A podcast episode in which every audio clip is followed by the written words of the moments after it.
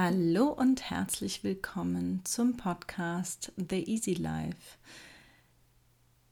Ich bin Isabel Zatra, dein Host, und ich freue mich total, dass du da bist und eingeschaltet hast und mir zuhören möchtest. Das freut mich mega. Ich bin spiritueller Life Coach bei Easy Living Coaching und da ist mein großes Thema Ruhe und Gelassenheit. Und da mich das Thema Podcast total fasziniert, ich schon super lange mega Fan bin von unterschiedlichsten Podcasts und selber auch echt gerne einen Podcast machen wollte, traue ich mich nun endlich nach keine Ahnung wie vielen Jahren ähm, schwanger sein, in Anführungszeichen, mit dem Thema rauszugehen. Und es ist halt so witzig, dass man sich manchmal so lange Sorgen oder Ängste macht, dass man dann natürlich auch die passenden Ausreden findet, um nicht loszugehen. Und ich arbeite jetzt schon so, so lange auch an mir und meiner Persönlichkeit und meiner spirituellen Entwicklung und eben diesem inneren Zen-Modus, der mir total wichtig ist, um in meiner Mitte zu sein, um eben aus dieser reinen Stärke heraus agieren zu können. Und trotzdem ha ja, habe ich alle Zeichen, die das Universum mir geschickt hat, mal dezent ignoriert, könnte man sagen, oder auch ja, nette Argumente gefunden, warum ich nicht loslegen sollte. Naja, egal, jetzt sind wir ja da, wir zwei, oder genau, du und ich. Und ich finde es äh, richtig cool. Deswegen möchte ich dir heute mal das Thema innerer Zen-Modus erklären und warum ich das so wichtig finde. Also, mein Gedanke dazu ist, wenn wir in uns drin eine innere Ruhe haben, wenn wir es geschafft haben, zu, ja, zur Hauptzeit oder ja, in der meisten Zeit eine innere Gelassenheit, eine innere Ruhe, so eine Art Inner Peace zu fühlen und total mit uns im Reinen zu sein. Und jetzt verstehe mich nicht falsch, es geht hier nicht um Perfektionismus. Auch ich habe richtig Scheißtage, wo das halt nicht funktioniert. Aber das ist auch okay und darum geht es auch überhaupt nicht. Es geht nicht darum, zu 100 Prozent all the time hier voll dabei zu sein und ähm, ja, auf seinem Kissen zu sitzen und zu meditieren. Das meine ich nicht. Ich meine, einen inneren Zen-Modus zu erreichen, dass du dich selbst im Prinzip auf diesem Kissen meditierend in dir drin siehst. Wir haben ja verschiedene Stimmen in uns, Rollen in uns. Du hast bestimmt schon verschiedene Ebenen. Du hast von dem inneren Kritiker gehört, du hast von dem inneren Kind gehört, du hast vielleicht auch schon vom inneren Fan gehört und von all diesen inneren ja, Begleitpersonen, sage ich mal, die alle Anteile von uns sind. Und die sind auch super wichtig, weil die machen uns alle aus und jeder von denen, auch der innere Kritiker, kommen wir in einer anderen Folge noch dazu, ist meiner Meinung nach total wichtig für uns. Es ist nur die Art und Weise, wie wir diesen Anteilen von uns zuhören, wie viel Raum wir diesen Anteilen von uns geben und was wir durch diese Interaktion mit diesen inneren Anteilen lernen. So, und jetzt gibt es eben auch einen inneren Zen-Modus, einen inneren Zen-Meister, könnte man sagen, der für diese innere Ruhe sorgt und der uns zentriert, der uns Kraft gibt, der uns Energie schenkt, der dafür sorgt, dass wir aus der Ruhe und Stärke heraus agieren können und nicht aus der emotionalen ja, Überforderung vielleicht auch manchmal. Das ist mein Ansatz und mein Wunsch, dass jeder für sich diesen inneren Zen-Modus oder diesen inneren Zen-Meister kennenlernt, um eben dann, so oft wie es denn eben möglich ist, auch aufgrund dessen oder aus dieser Stärke heraus, aus dieser Ruhe heraus, aus, über, aus dieser Überlegtheit heraus zu reagieren.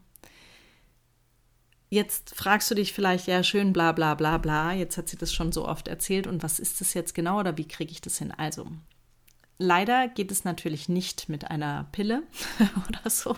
Ja, das wäre ich tatsächlich oft im Coaching gefragt. Ich habe die und die Themen und die und die Herausforderungen und jetzt hätte ich gerne irgendwie ähm, die blaue oder die rote Pille, damit es endlich aufhört. Ja, wir sind aber nicht in der Matrix, auch wenn das vielleicht der ein oder andere glaubt.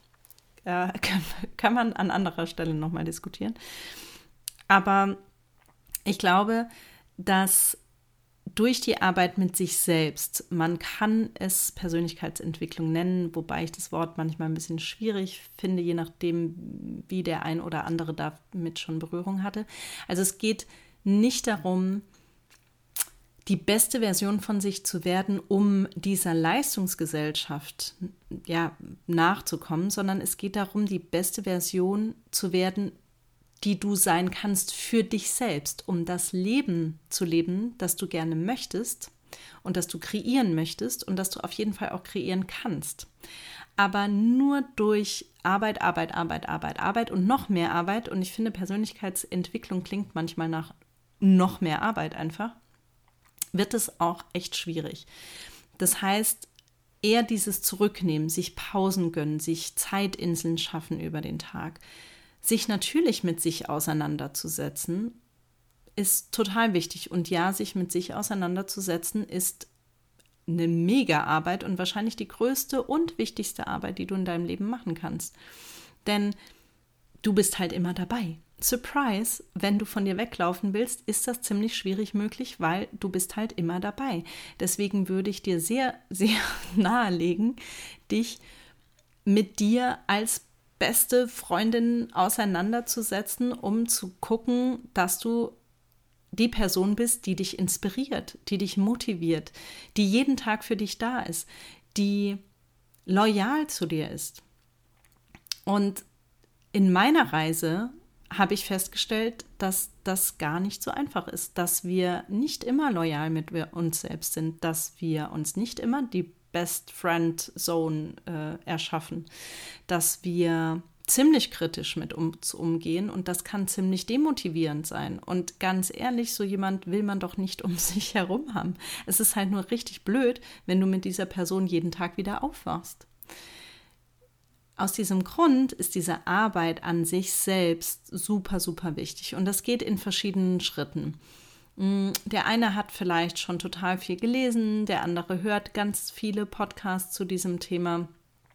Wieder ein anderer geht in die Kirche und hat diesen Grundglauben schon in sich drin, an sich zu denken, an sich zu glauben, an das Universum zu glauben, an was Höheres zu glauben und ist deswegen auch bereit und motiviert, in sich zu investieren.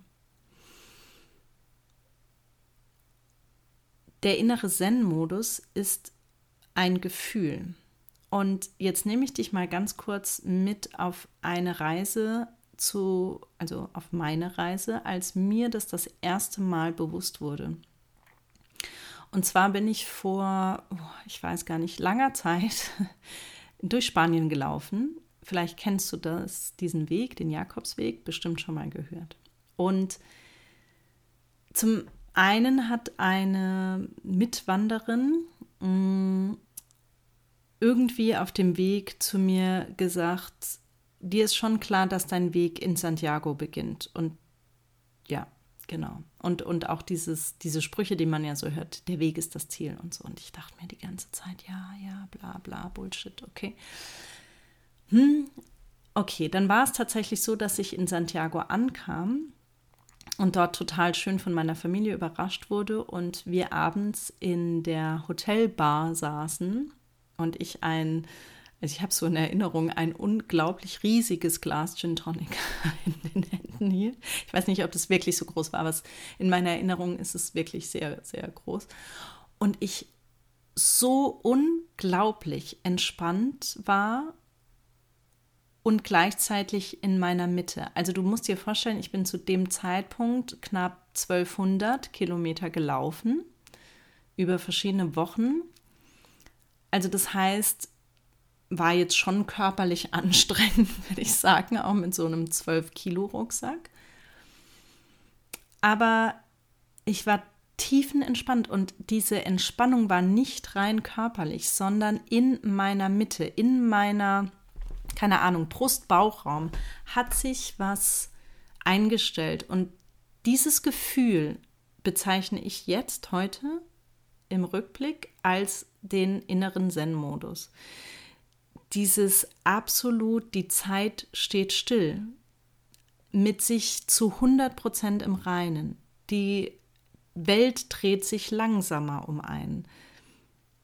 Glücksgefühle bis zum Himmel und wieder zurück. Also ich war da und Dankbarkeit, so viel Dankbarkeit in dem Moment für meine Familie, die da war, für den Weg, den ich geschafft hatte. Stolz auch natürlich, dass ich es geschafft habe.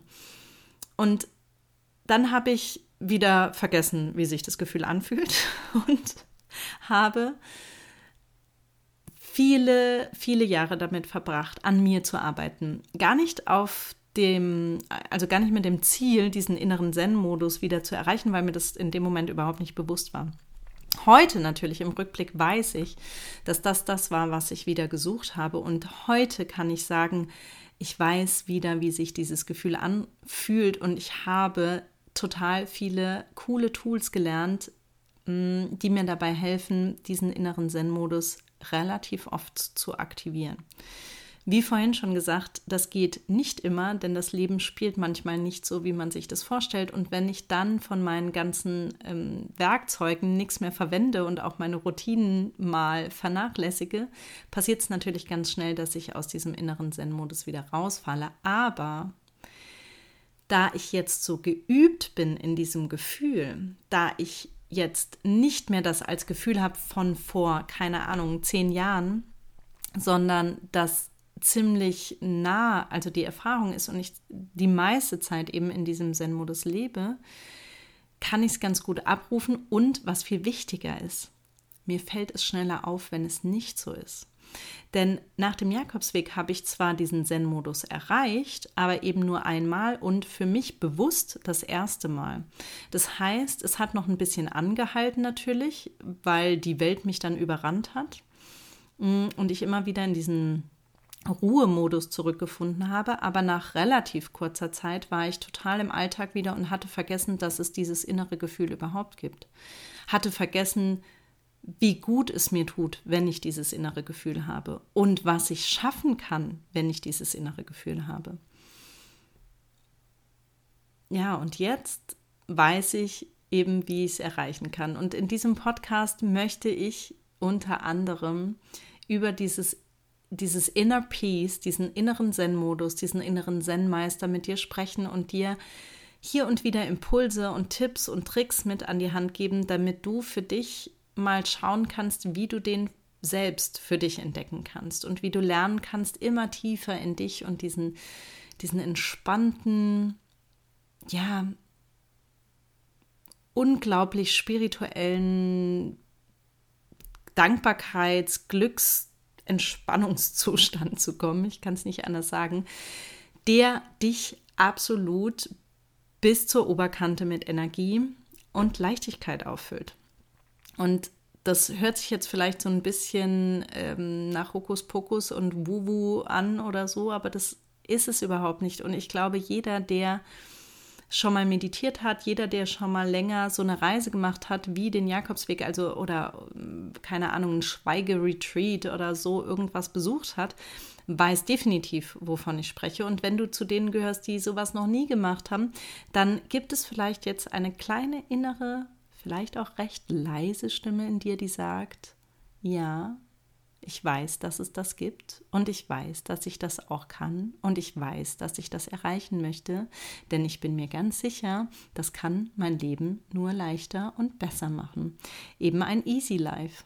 Genau. Und damit lasse ich dich auch in Ruhe für heute. Ich wünsche dir einen ganz tollen Tag. Ich danke dir, dass du zugehört hast. Wenn du Fragen oder Impulse hast, schreib mir super gerne. Ansonsten hab eine gute Zeit. Bis ganz bald. Deine Isabel.